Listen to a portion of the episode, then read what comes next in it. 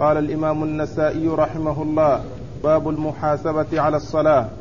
وقال أخبرنا أبو داود قال حدثنا شعيب يعني ابن بيان ابن زياد بن ميمون. قال كتب علي بن المدينة عنه قال أخبرنا أبو العوام عن قتادة عن الحسن عن أبي رافع عن أبي هريرة رضي الله عنه أن النبي صلى الله عليه وسلم قال إن أول ما يحاسب به العبد يوم القيامة صلاته. فإن وجدت تامة كتبت تامة. وإن كان انتقص منها شيء قال انظروا هل تجدون له من تطوع. يكمل له ما ضيع من فريضة من تطوعه. ثم سائر الأعمال تجري على حسب ذلك. بسم الله الرحمن الرحيم. الحمد لله رب العالمين. صلى الله وسلم وبارك على عبده ورسوله نبينا محمد وعلى آله وأصحابه أجمعين أما بعد. فهذا الباب وهو باب المحاسبة على الصلاة. قد أورد فيه النسائي حديث أبي هريرة رضي الله عنه من ثلاث من ثلاث طرق. منها هذه الطريق التي هي عن أبي العوام عن قتادة عن عن الحسن. عن الحسن عن أبي رافع عن أبي هريرة رضي الله عنه. يقول النبي يقول النبي الكريم عليه الصلاة والسلام إن أول ما إن أول ما يحاسب عليه العبد يوم القيامة الصلاة. فإن وجدت تامه كتبت تامه وإن كان وإن وجدت ناقصة قال انظروا هل لعبدي من تطوع فيكمل به. ثم تكون سائر أعماله كذلك. وقد مر في الدرس الفائت الكلام على هذا الحديث وقد مر من طريقين وهذه الطريق في إسنادها آه، شيء من الاختلاف بين النسخ بالزيادة والنقص والتصحيف وكذلك بينما هو موجود هنا وبينما في كتاب تحفة الأشراف. وقد حصل تصحيف في الإسناد وزيادة ونقصان. فنشير إلى هذا عند ذكر الإسناد. فنقول قال أبو داو قال البخاري قال النسائي أخبرنا أبو داود. وأبو داود هو سليمان بن سيف الحراني وهو ثقة حافظ خرج له النسائي وحده. وهو راوي آه، راوي الحديث في الطريقة التي قبل هذه الطريق سليمان بن سيف الحراني وهو ثقة حافظ خرج حديثه النسائي. قال أخبرنا شعيب ابن بيان ابن زياد بن ميمون. وقد جاء في بعض النسخ تصحيف ابن ابن زياد عن زياد فصار كأنه شخصين كأنه شخصان وإنما هو شخص واحد ذكر نسبه ذكر اسم أبيه وجده وجد أبيه وهو شعيب بن بيان ابن زياد بن ميمون. في بعض النسخ شعيب بن بيان عن زياد بن ميمون وفي نسخة تحفة الأشراف كذلك عن زياد بن ميمون. وليس في الرواة زياد بن ميمون ولكن شعيب هذا في نسبه قالوا إنه شعيب ابن بيان ابن زياد بن ميمون الصفار. فهذا كله نسب لشعيب بن زياد شعيب بن ابن بيان. وليس وليست وليست ابن مصحفة عن عن أو عن مصحفة عن ابن بل ابن صحيحة وعن خطأ. التي جاءت في نسخة تحفة الأشراف وجاءت أيضا في بعض النسخ كما كما أشار إلى ذلك المعلق على الكتاب.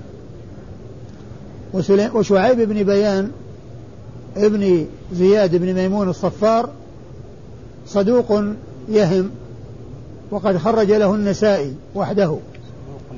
صدوق يخطئ. ولم يخرج له من أصحاب الكتب إلا النسائي. ولم يخرج له النسائي إلا هذا الحديث الواحد. ولم يخرج له النسائي إلا هذا الحديث الواحد. وقال كتب علي بن المديني عنه. علي بن المديني ليس من رجال الإسناد. ليس من, من رجال الإسناد. وإنما ذكر أن عن شعيب أن علي بن المديني كتب عنه. وقائل هذا هو سليمان بن داود آه، سليمان بن سيف أبو داود شيخ النسائي. هو الذي قال كتب علي بن المديني عنه يعني عن شعيب. والمقصود من ذلك بيان حال شعيب أو ذكر شيء مما يعرف بشعيب وأن علي بن المديني كتب عنه. والذي قال كتب علي بن المديني عنه الذي قالها النسائي. وفاعلها الضمير المستتر في قال يرجع إلى أبي داود. فقائل قال هو النسائي. وفاعل قال اللي هو ضمير مستتر هو أبو داود شيخ النسائي. والضمير في عنه يرجع إلى شعيب. والضمير في عنه يرجع إلى شعيب بن بيان. يعني أن النسائي لما روى عنه وذكره في الإسناد نقل عن شيخه أبي داود أن علي بن المديني كتب عنه. يعني معناه هذا تعريفا بهذا الرجل الذي هو شعيب بن بيان وعلي بن المديني ليس من رجال الإسناد. ليس راويا لهذا الحديث. وإنما ذكروا في ترجمته في تهذيب التهذيب وفي تهذيب الكمال. ذكر في تهذيب الكمال قال قال أبو داود الحراني كتب عنه علي بن المديني. كتب عنه علي بن المديني يعني تعريف به. فالنسائي ذكر هذا التعريف الذي ذكروه عنه أي عن شعيب بن بيان. فإذا قال كتب علي المديني عنه قال قائلها النسائي. وفاعل قال الذي هو ضمير مستتر أبو داود شيخ النسائي. والضمير في عنه في كتب عنه يرجع إلى شعيب بن بيان. يرجع إلى شعيب بن بيان وإذا والمقصود من هذه الجملة هي التعريف بشعيب بن بيان. التعريف بشعيب بن بيان وأن وأن وأن علي المديني كتب عنه. وعلي بن المديني آه ثقة ثبت إمام وقال عنه البخاري ما استصغرت نفسي إلا عند علي بن المديني. ما استصغرت نفسي إلا عند علي بن المديني وقال عنه ابن عيينة شيخه كنت أتعلم منه أكثر مما يتعلم مني. كنت أتعلم منه أكثر مما يتعلم مني. يقول هذا عن تلميذه آه علي بن المديني وهو علي بن عبد الله بن جعفر ابن نجيح آه المشهور بابن المديني وهو ثقة ثبت إمام من أعلم الناس ومن أعرف الناس بالحديث وعلله. وقال النسائي كأنه ما خلق إلا للحديث. وقالوا فيه كلام كثير يعني في الثناء عليه. وابن حجر في كتابه التقريب مع اختصاره ذكر هذه النقول عنه وذكر كلام البخاري فيه وذكر كلام ابن عيينة فيه وذكر كلام النسائي فيه. وحديثه خرجه البخاري وأبو داود والترمذي والنسائي وابن ماجه في التفسير. يعني ما خرج له مسلم ولا أبو ولا ابن ماجه في السنن ولا ابن ماجه في السنن. والحاصل أن علي المديني ليس من رجال الإسناد وإنما جاء ذكره عرضا في بيان حال شعيب بن بيان شعيب بن بيان. قال أخبرنا الذي قال أخبرنا هو شعيب. الذي قال الذي الذي قال أخبرنا كلمة أخبرنا هذه قائلها شعيب. وعلي بن المديني توسط جاء ذكره اعتراضا لبيان حال شعيب. قالها النسائي ناقلا إياها أي هذه الكلمة عن شيخه أبي داود. وإذا فقوله قال أخبرنا قائل الذي قال أخبرنا هو شعيب. شعيب هو الذي روى عن أبي العوام. ما روى عن علي بن المديني علي بن المديني وراءه بعده. وإنما كتب عنه. الذي هو علي المديني كتب عن شعيب. ولكن الإسناد هو رجال الإسناد. هم أبو داود وأبو داود يروي عن شعيب وشعيب يروي عن أبي العوام. وأبي العوام يروي عن قتادة. وذكر علي المديني جاء عرضا للتعريف بشعيب. جاء عرضا للتعريف بشعيب وأن علي المديني كتب عنه. هذا هو المقصود من هذه الجملة الاعتراضية التي جاءت والمقصود منها التعريف بشعيب قال أخبرنا أبو العوام. قال شعيب أخبرنا أبو العوام. وأبو العوام هذه كنية صاحبها عمران بن داور القطان. عبد الر... عمران بن داور القطان. وهو وهو صدوق صدوق. صدوق يهم. وقد أخرج له البخاري في الأدب المفرد ومسلم وأصحاب السنن الأربعة. أخرج له البخاري في الأدب المفرد ومسلم وأصحاب السنن الأربعة. أيوه. قال عن قتادة. عن قتادة يروي عن قتادة. وقتادة هو بن دعامة السدوسي. وهو ثقة خرج حديثه أصحاب الكتب الستة. عن الحسن. عن الحسن وهو البصري وهنا قال ابن زياد وكلمة ابن زياد هذه زائدة.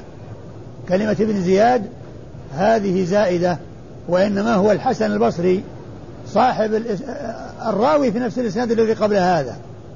الراوي في نفس الإسناد الذي قبل هذا. والحسن البصري ثقة خرج حديثه أصحاب الكتب الستة وهو يدلس ويرسل. يروي عن أبي رافع. أبو رافع هو آه نفيع الصائغ المدني وهو ثقة خرج حديثه وأصحاب الكتب الستة. خرج حديثه وأصحاب الكتب الستة. يروي عن أبي هريرة وقد مر ذكره. وإذا فأبو العوام خالف قتا خالف همام لأن النسائي عندما أورد الحديث الأول الطريق من الطريق الأولى من رواية همام عن قتادة عن الحسن عن قبيصة بن حريث عن أبي هريرة. قال خالفه أبو العوام. ثم أتى بالطريقة التي فيها أبو العوام. وأبو العوام يروي عن قتادة عن الحسن عن أبي رافع عن أبي هريرة. هذا الفرق بينهما قبيصة بن حريث أو حريث بن قبيصة وأبو رافع. والباقي متفقون فيه. لأن كل لأن شيخ قتادة في الإسنادين هو الحسن البصري. لكن أبو العوام يجعل أو يروي روايته من طريق الحسن عن أبي رافع عن أبي هريرة. وهمام بن يحيى بن دينار يروي عن قتادة عن آه الحسن عن قبيصة بن حريث أو حريث بن قبيصة. هذا هو وجه الاختلاف بينهما. قال خالفه فلان فرواه من طريق آخر.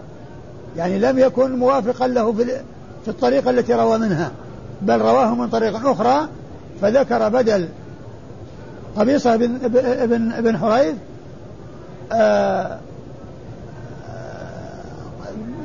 ذكر بدل قبيصة بن حريث أبا رافع الذي هو نفيع الصائغ. نعم. أعيد ولا خلاص؟ نعم. انتهينا؟ نعم أعيد ولا خلاص؟ لا خلاص تقرأ اللسان اللي وقفنا عليه قال باب عدد صلاة الظهر في الحضر وقال أخبرنا قتيبة قال حدثنا سفيان عن ابن المنكدر وإبراهيم بن ميسرة أنهما سمعا أنس رضي الله عنه قال صليت مع النبي صلى الله عليه وسلم الظهر بالمدينة أربعة وبذي الحليفة العصر ركعتين ثم أورد النسائي باب عدد ركعات صلاة الظهر. وقد أورد النسائي حديث أنس بن مالك رضي الله عنه أنه قال صليت مع رسول الله صلى الله عليه وسلم الظهر بالمدينة أربعا والعصر بذي الحليفة ركعتين وهذا في حجة الوداع. عندما خرج من المدينة فإنه صلى بها الظهر أربعا وخرج بعد الظهر ونزل في ذي الحليفة وصلى العصر ركعتين قصر يعني بدأ يقصر. لأنه خرج للحج وبدأ يقصر من ذي الحليفة حيث نزل بها وصلى بها العصر ركعتين. لأنه بدأ في السفر وخرج من المدينة وخرج من المدينة. ومن المعلوم أن المسافر عندما يخرج من البلد ويغادر البلد الذي هو ساكن فيه أو الذي هو فيه يبدأ بالقصر لكن لا يقصره في نفس البلد. والرسول صلى الله عليه وسلم خرج من المدينة بعد أن صلى الظهر ونزل في ذي الحليفة وصلى بها العصر ركعتين. يعني صلاة المسافر. صلاة المسافر وهي ركعتين والمقصود من ذلك بيان أن عدد ركعات الظهر أربع أن عدد ركعات الظهر أربع حيث قال صليت مع رسول الله صلى الله عليه وسلم في المدينة أربعة الظهر أربعة فعدد ركعاتها أربع. وفي حال السفر فإنها تقصر وتصير ثنتين. لكن المقصود أو المقصود من إرادة الحديث هو ذكر الأربع وأن عدد صلاة الظهر ركعات صلاة الظهر أنها أربع ركعات. أخبرنا قتيبة. أخبرنا قتيبة. قتيبة بن جميل بن طريف البغلاني وهو ثقة حديثه عند أصحاب الكتب الستة. أخبرنا سفيان وسفيان غير منسوب مهمل يسمى المهمل في علم المصطلح. وهو يحتمل سفيان بن عيينة وسفيان الثوري. لكن في تهذيب الكمال لم يذكر المزي أن قتيبة روى إلا عن سفيان بن عيينة ولم يذكر في الذين روى عنهم سفيان الثوري. وإذا فيحمل على سفيان بن عيينة. يحمل هذا المهمل على سفيان بن عيينة وليس سفيان الثوري. لأن من لأن سفيان بن عيينة من من شيوخ قتيبة وسفيان الثوري ليس من شيوخ ليس من شيوخ من شيوخ قتيبة اللي هو سفيان الثوري. فإذا يحمل على سفيان ابن عيينة وليس على سفيان الثوري. وسفيان بن عيينة المكي ثقة آه، حجة إمام وحديثه خرجه أصحاب الكتب الستة. عن ابن المنكدر عن ابن المنكدر وإبراهيم بن ميسرة. ابن المنكدر هو محمد بن المنكدر المدني وهو ثقة فاضل خرج حديثه أصحاب الكتب الستة. وإبراهيم بن ميسرة هو ثقة ثبت حافظ وقد خرج حديثه أصحاب الكتب الستة. يرويان عن أنس بن مالك. يعني محمد بن منكدر وإبراهيم ميسرة يرويان الحديث عن أنس بن مالك. وأنس بن مالك هو صاحب رسول الله عليه الصلاة والسلام وأحد السبعة المكثرين من رواية الحديث عن النبي الكريم صلى الله عليه وسلم. والحديث من أعلى أسانيد النسائي لأنه رباعي. ومحمد المنكدر وإبراهيم ميسرة يعتبرون في درجة واحدة لأن ما يروي بعضهم عن بعض وإنما كل واحد منهم يروي عن أنس فهو رباعي. رباعي باعتبار كل واحد منهما لأن لأنه لأن الحديث من رواية قتيبة عن سفيان بن عيينة عن محمد بن منكدر عن أنس. ومن رواية سفيان بن آه، قتيبة عن سفيان بن عيينة عن إبراهيم ميسرة عن أنس فهو رباعي في كل منهما. لكن النسائي قرن الاثنين وقال إنه آه، أن سفيان بن عيينة روى عن عن الاثنين والاثنان رويا عن أنس. اذا هو رباعي وذكر الاثنين فيه هما في درجة واحدة لأن لأنهما يرويان سويا. شيخهما واحد وتلميذهما واحد. شيخهما أنس بن مالك وتلميذهما سفيان ابن عيينة فهو رباعي والرباعي هو أعلى أعلى الأسانيد عند النسائي. أعلى الأسانيد عند النسائي الرباعي لأن ما عنده ثلاثيات. ليس عند النسائي ثلاثيات أعلى ما عنده الرباعيات. نعم. اللي قال باب صلاة الظهر في السفر. وقال أخبرنا محمد بن المثنى ومحمد بن بشار قال حدثنا محمد بن جعفر قال حدثنا شعبة عن الحكم بن عتيبة قال سمعت أبا جحيفة رضي الله عنه قال خرج رسول الله صلى الله عليه وسلم بالهاجرة. قال ابن المثنى إلى البطحاء فتوضأ وصلى الظهر ركعتين والعصر ركعتين وبين يديه عنزة. ثم أورد النسائي صلاة آه صلاة صلاة الظهر في السفر. صلاة الظهر في السفر. يعني وأنها ركعتان. وأنها ركعتان تقصر. وقد أورد في حديث أبي جحيفة وهب بن عبد الله السوائي رضي الله عنه أنه قال خرج رسول الله صلى الله عليه وسلم بالهاجرة يعني وسط النهار. يعني بعد ما زالت الشمس إلى البطحاء يعني وكان هذا بمكة فصلى الظهر ركعتين وهذا هو محل الشاهد. لأنه كان مسافرا. وصلى العصر ركعتين وبين يديه عنزة. يعني بين يديه عصا مغروسة في الأرض وهو يصلي إليها سترة. وبين يديه عنزة يعني عصا في رأسها حديدة لها رأس محدد. إذا غمست في الأرض غاصت بها. فيصلي إليها الرسول صلى الله عليه وسلم وتكون سترة له وبين يديه عنزة يعني وهو يصلي بهم ويصلي الظهر. والمقصود من إرادة الحديث هنا كونه صلى الظهر ركعتين. يعني معناها أنها تقصر أنها رباعية وتقصر وتصلى في السفر ركعتين. وهذا حديث يدل على قصر صلاة الظهر وأنها تصلى ركعتين. أما إسناد الحديث فيقول النسائي أخبرنا محمد بن محمد بن المثنى ومحمد بن بشار. هذان شيخ النسائي وقد جمع بينهما. ومحمد بن مثنى هو الملقب الزمن وكنيته أبو موسى وهو عنزي وهو العنزي وهو الذي مر في المصطلح أنه فهم أن العنزة هي القبيلة بدل العصا. محمد المثنى العنزي الملقب الزمن وهو شيخ لأصحاب الكتب الستة. شيخ لأصحاب الكتب الستة كلهم رووا عنه.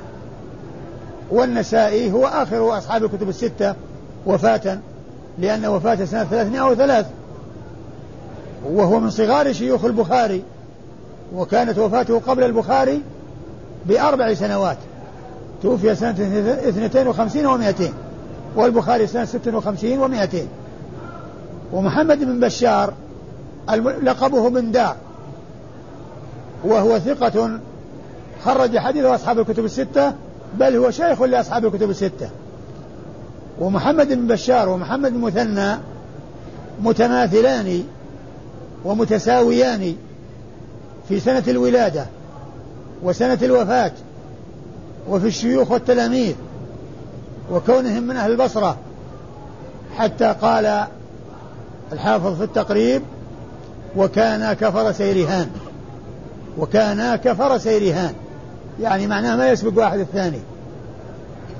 الولادة واحدة والوفاة واحدة متفقان في سنة الولادة وسنة الوفاة والشيوخ والتلاميذ. وكونهم من أهل البصرة. فكان كفر سيرهان. وكل منهما شيخ لأصحاب الكتب الستة. رووا عنه مباشرة وبدون واسطة. عن الاثنين. روى, روى أصحاب الكتب الستة عن الاثنين مباشرة وبدون واسطة. آه عن محمد بن جعفر. ومحمد بن جعفر هو الملقب غندر. وهو ثقة حديثه عند أصحاب الكتب الستة. يروي محمد بن جعفر عن شعبة. وشعبة هو, شعبة هو ابن الحجاج وهو ثقة وصف بأنه أمير أمير المؤمنين في الحديث.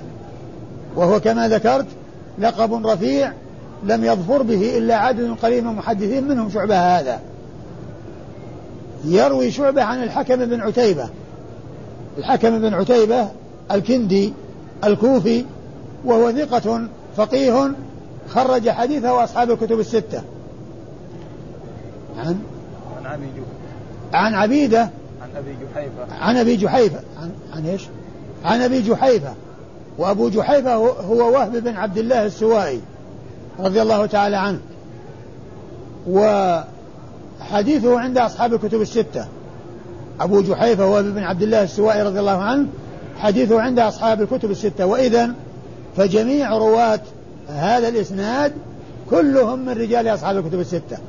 محمد بن بشار ومحمد بن مثنى ومحمد بن جعفر غندر وشعبة بن الحجاج والحكم بن عتيبة وأبو جحيفة هؤلاء كلهم من رجال أصحاب الكتب الستة. قال باب فضل صلاة العصر. وقال أخبرنا محمود بن غيلان قال حدثنا وكيع قال حدثنا مسعر وابن أبي خالد والبختري بن أبي البختري كلهم سمعوه من أبي بكر بن عمارة بن رويبة الثقفي عن أبيه رضي الله عنه قال سمعت رسول الله صلى الله عليه وسلم يقول لن يلج النار من صلى قبل طلوع الشمس وقبل غروبها. ثم أورد النسائي هذه الترجمة وهي باب باب ثواب فضل صلاة العصر. باب فضل صلاة العصر. باب فضل صلاة العصر.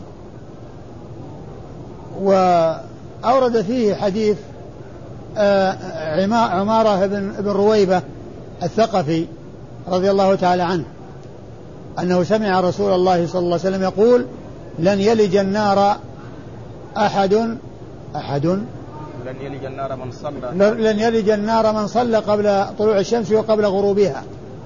والمقصود من قول المقصود من ذلك قوله قبل غروبها لأن التي قبل غروبها هي العصر. والتي قبل طلوعها هي الفجر. ومقصود أورد الحديث هو هنا من أجل صلاة العصر وذلك في قوله قبل غروبها. وهو أيضا دليل على فضل صلاة الفجر لأنها هي التي قبل طلوعها. هي التي قبل طلوع الشمس. لن يلج النار أحد آه لن يلج النار من صلى قبل طلوع الشمس. قبل طلوع الشمس وقبل غروبها. محل الشاهد منه قوله قبل غروبها أي العصر. وهذا يدل على فضلها لأن لأنه قال لن يلج لن يلج النار. يعني معناه أنه يكون من أهل الجنة. والمقصود من ذلك من يداوم أو المداومة على على هاتين الصلاتين. اللتين هما صلاة العصر وصلاة الفجر. وهذا يدل على فضلهما أي هاتين الصلاتين. وقد جاء أحاديث تدل على فضل هاتين الصلاتين من هذا الحديث. ومنه حديث يتعاقبون فيكم ملائكة بالليل وملائكة بالنهار ويجتمعون في صلاة العصر وصلاة الفجر وغيره وغيرها من الأحاديث. أما إسناد الحديث فيقول النسائي أخبرنا محمود بن غيلان. يقول النسائي أخبرنا محمود بن غيلان المروزي وهو ثقة حافظ خرج له أصحاب الكتب الستة إلا أبا داود. خرج له أصحاب الكتب الستة إلا أبا داود فإنه لم يخرج له شيئا. حدثنا وكيع. قال حدثنا وكيع بن الجراح الرؤاسي الكوفي وهو ثقة آه خرج حديثه أصحاب الكتب الستة. حدثنا مسعر. حدثنا مسعر وابن أبي خالد والبختري ابن أبي البختري. ومسعر هو ابن كدام وهو ثقة خرج حديثه أصحاب الكتب الستة. وابن أبي خالد هو إسماعيل بن أبي خالد. إسماعيل ابن أبي خالد وهو ثقة ثبت خرج حديثه أصحاب الكتب الستة. والبختري ابن أبي البختري آه، أبوه اسمه خالد أبو المختار اسمه المختار. أبو البختري أبو البختري هو اسمه المختار. البختري ابن أبي البختري يعني أبوه مشهور بكنيته. أبوه مشهور بكنيته واسمه المختار وهو صدوق خرج له مسلم والنسائي. صدوق خرج له مسلم والنسائي هذا البختري, البختري ابن أبي البختري. هؤلاء الثلاثة يروون عن آه بكر بن عمارة. عن أبي بكر بن عمارة بن رويبة. يروون عن أبي بكر بن عمارة ابن رويبة. الثلاثة سمعوا منه الذين هم مسعر بن كدام وإسماعيل بن أبي خالد والبختري ابن أبي البختري. وإسماعيل بن أبي خالد هذا لما ذكر المسلم في أول صحيحه تقسيمه الرجال إلى طبقات وأن فيهم من هو في القمة وفي يعني وفي نهاية التثبت والضبط والإتقان مثل بإسماعيل بن أبي خالد. إسماعيل بن أبي خالد هذا مثل به لمن يعني يكونون في الطبقة الأولى. الذين إذا وجد روايتهم فإنه يعول عليها ويقدمها. فهو ذكره في ضمن من يقدم ومن يقدمه على غيره من الرواة عندما يجد أحاديثهم وعندما يجد رواياتهم. الثلاثة سمعوا من أبي بكر وأبو بكر هذا مقبول خرج له مسلم وأبو داود والنسائي. خرج له مسلم وأبو داود والنسائي. أما أبوه عمارة بن ابن رويبة الثقفي فهو صاحب رسول الله صلى الله عليه وسلم ورضي الله تعالى عنه وأرضاه وقد خرج حديثه مسلم وأبو داود والترمذي والنسائي. يعني بالإضافة إلى ابن إلى الذين رووا عن ابنه الترمذي. الذين رووا عن ابنه وزيادة الترمذي.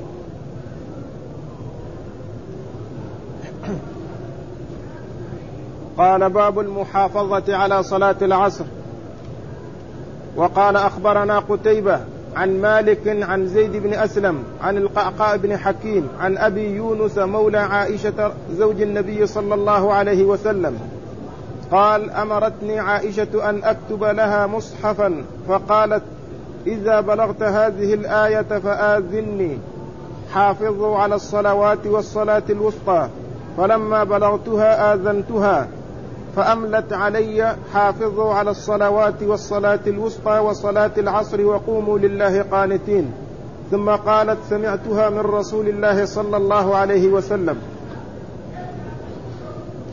ثم أورد النسائي هذه هذه الترجمة باب المحافظة على صلاة العصر. باب المحافظة على صلاة العصر. وقد أورد النسائي حديث عائشة رضي الله تعالى عنها أنها قالت لمولاها وقد أمرته بأن يكتب لها مصحفا. إذا بلغت إلى هذه الآية فأعلمني آذني أي أعلمني. حافظوا على الصلوات والصلاة الوسطى. فلما بلغها أعلمها فأملت عليه. حافظوا على الصلاة على الصلوات والصلاة الوسطى وصلاة العصر. وقوموا لله قانتين. يعني بإضافة وصلاة العصر. وهذا هو المقصود من إيراد الحديث هنا لأن فيه التنصيص على المحافظة على صلاة العصر. و ال ال ال القراءة القراءة المتواترة ليس فيها ذكر وصلاة العصر. لكن هذا الذي روته عائشة رضي الله عنها عن النبي عليه الصلاة والسلام إما أن يكون تفسيرا من رسول الله عليه الصلاة والسلام لصلاة لصلاة الوسطى وأنها العصر ولكن يشكل عليه أن فيه العطف وقد يفهم منه أن صلاة الوسطى هي غير العصر. مع أن أرجح ما قيل في الصلاة الوسطى أنها العصر. أرجح الأقوال في الصلاة الوسطى أنها العصر وليست غيرها وفيها أقوال عديدة لكن أصحها وأرجحها أنها صلاة العصر كما يأتي في الحديث الذي بعد هذا. الحديث الذي بعد هذا الدال على أن الصلاة الوسطى هي صلاة العصر. أو أن أو أن ذلك نسخ ولم تعلم ذلك عائشة. يعني نسخ يعني تلك التلاوة التي هي وقوله قوله هو صلاة العصر. لكن هذا هو مقصود النسائي من إيراد الحديث. قوله هو صلاة العصر حافظوا على الصلوات الوسطى الصلوات والصلاة الوسطى وصلاة العصر. فالوسطى هي صلاة العصر كما صحت بذلك الأحاديث أو كما صح بذلك الحديث عن رسول الله عليه الصلاة والسلام وهو الذي سيأتي بعد هذا. فإذا فيه التنصيص على صلاة العصر سواء على ما جاء عن عائشة أو بدون ما جاء عن عائشة لأن الوسطى منصوص عليها بعد الصلوات وعطفت على الصلوات من عطف الخاص على العام من عطف الخاص على العام وأصح ما قيل بأنها العصر. إذا الآية دالة على المحافظة على الصلوات وعلى الأخص صلاة العصر لأنها هي الوسطى كما جاء ذلك مفسرا في حديث رسول الله صلى الله عليه وسلم. ومن المعلوم أن السنة هي التي تفسر القرآن وتبينه وتدل عليه. وقد جاء في السنة أن الوسطى هي العصر. إيش تقرأ المتن؟ المتن المتن عن أبي يونس مولى عائشة زوج النبي صلى الله عليه وسلم قال أمرتني عائشة رضي الله عنها أن أكتب لها مصحفا. فقالت إذا بلغت هذه الآية فآذني. حافظوا على الصلوات والصلاة الوسطى. فلما بلغت آذني يعني أعلمني. آذني. أي أعلمني. ولهذا الأذان هو إعلام. الأذان الذي هو النداء. معناه الإعلام. الإعلام بدخول الوقت. الأذان هو الإعلام بدخول الوقت. آذني أعلمني.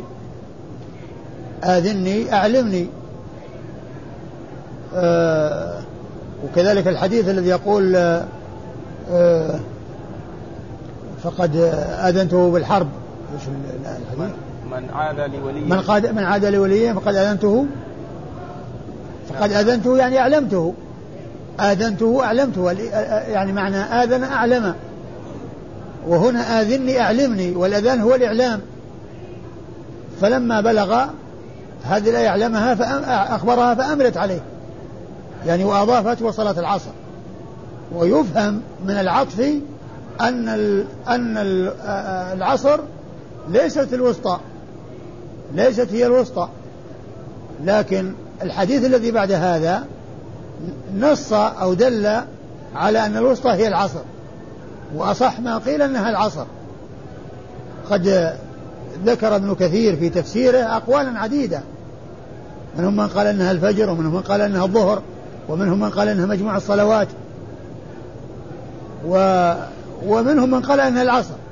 لكن بعدما صح الحديث عن رسول الله صلى الله عليه وسلم كل الأقوال الأخرى لا يلتفت إليها ولا ينظر إليها. لأن المعول على بيان الرسول صلى الله, صلى الله عليه وسلم وقد بين أنها العصر. إيش الإسناد؟ أخبرنا قتيبة. يقول سيخبرنا قتيبة وقد مر عن مالك. عن مالك وهو ابن أنس إمام دار الهجرة وصاحب المذهب المشهور المعروف وهو أحد أفراد السلسلة التي قال عنها البخاري أصح الأسانيد. وهي مالك عن نافع عن ابن عمر وحديثه عند أصحاب الكتب الستة. عن زيد بن أسلم. عن زيد بن أسلم المدني وهو ثقة خرج حديثه أصحاب الكتب الستة. عن القعقاع بن حكيم. عن القعقاع بن حكيم الكناني المدني وهو ثقة خرج له البخاري في الأدب المفرد ومسلم وأصحاب السنة الأربعة. عن أبي يونس. عن أبي يونس مولى عائشة وهو ثقة خرج حديثه البخاري في الأدب المفرد ومسلم وأبو داود والنسائي والترمذي ولم يخرج له أبو داود. ما خرج له أبو ما, ما خرج له ابن ماجه. لم يخرج له ابن ماجه. يعني هو مثل الذي قبله إلا أنه لم يخرج له ابن ماجه. مثل قعقاع بن حكيم إلا أن القعقاع خرج له ابن ماجه وهذا لم يخرج له ابن ماجه. خرج له البخاري في الأدب المفرد ومسلم وأبو داود والترمذي والنسائي. ولم يخرج له ابن ماجه. هذا هو ال ال أبو يونس. أبو يونس مولى عائشة. قال أخبرنا محمد بن عبد الأعلى قال حدثنا خالد قال حدثنا شعبة قال أخبرني قتادة عن أبي حسان عن عبيدة عن علي رضي الله عنه عن النبي صلى الله عليه وسلم أنه قال شغلونا عن الصلاة الوسطى حتى غربت الشمس. ثم أورد النسائي حديث علي. حديث علي بن أبي طالب رضي الله عنه. أن النبي عليه الصلاة والسلام قال يوم الأحزاب شغلونا عن الصلاة الوسطى حتى غابت الشمس. شغلونا عن الصلاة الوسطى أي العصر حتى غابت الشمس لأنها هي الصلاة التي قبل المغرب. حتى غابت الشمس يعني وخرج وقتها لأن وقتها غروب الشمس. نهاية وقتها الاضطراري لأن لها وقتان وقت اختياري واضطراري. الاختياري إذا اصفرت الشمس إلى أن تصفر الشمس. وبعد ذلك إلى غروب الشمس هو اختياري آه، اضطراري. قوله شغلونا عن الصلاة الوسطى حتى غابت الشمس. غربت الشمس. حتى غربت الشمس. يعني آه فيه تفسير الوسطى بأن العصر تفسير الوسطى بأن العصر لأنها هي التي قبل صلاة العصر آه غروب التي قبل غروب الشمس. وهي التي شغلوهم أي الكفار يوم الخندق يوم الأحزاب حتى حتى غربت الشمس. والمقصود من ذلك يعني من باب المحافظة على العصر إيراد الحديث في باب المحافظة على صلاة العصر لأن الله قال حافظوا على الصلوات والصلاة الوسطى. وقد جاء في هذا الحديث أن الوسطى هي العصر. إذا الآية نص أو الحديث فسر الآية بأنها بأن الوسطى هي العصر وإذا فالأمر حاصل في المحافظة عليها. شغلونا عن الصلاة الوسطى حتى غربت الشمس. هذا هو الدليل على تفسير الصلاة الوسطى بالعصر والسنة تفسر القرآن وتبينه وتدل عليه. وهذا من تفسير القرآن بالسنة لأن الوسطى غير مبينة في القرآن فجاء تبيينها بالسنة عن رسول الله صلى الله صلى الله عليه وسلم. أما الإسناد؟ أخبرنا محمد بن عبد الأعلى. أخبرنا محمد بن عبد الأعلى وهو الصنعاني وهو ثقة خرج له مسلم وأبو داود في كتاب القدر والترمذي والنسائي وابن ماجه.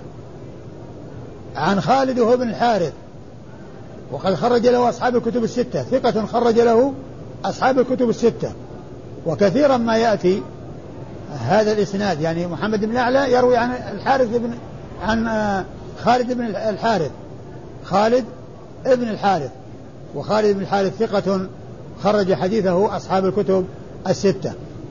عن عن شعبة. عن شعبة هو ابن الحجاج وقد تقدم مر ذكره. أخبرني قتادة. نعم.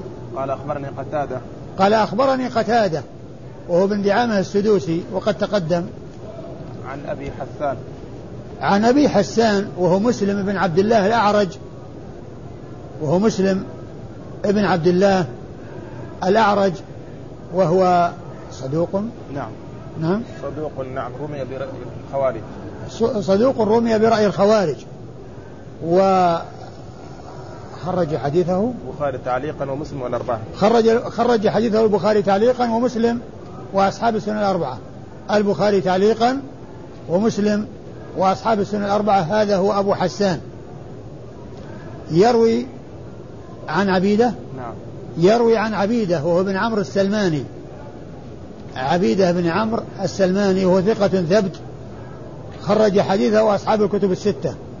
عن علي بن أبي طالب أمير المؤمنين صاحب رسول الله عليه الصلاة والسلام وابن عمه وصهره على ابنته فاطمة رضي الله تعالى عنه وعن فاطمة وعن الصحابة أجمعين. وهو رابع الخلفاء الراشدين المهديين رضي الله تعالى عنهم وأرضاهم وحديثه خرجه أصحاب الكتب الستة. و والله تعالى أعلم وصلى الله وسلم وبارك على عبده ورسوله نبينا محمد وعلى آله وأصحابه أجمعين.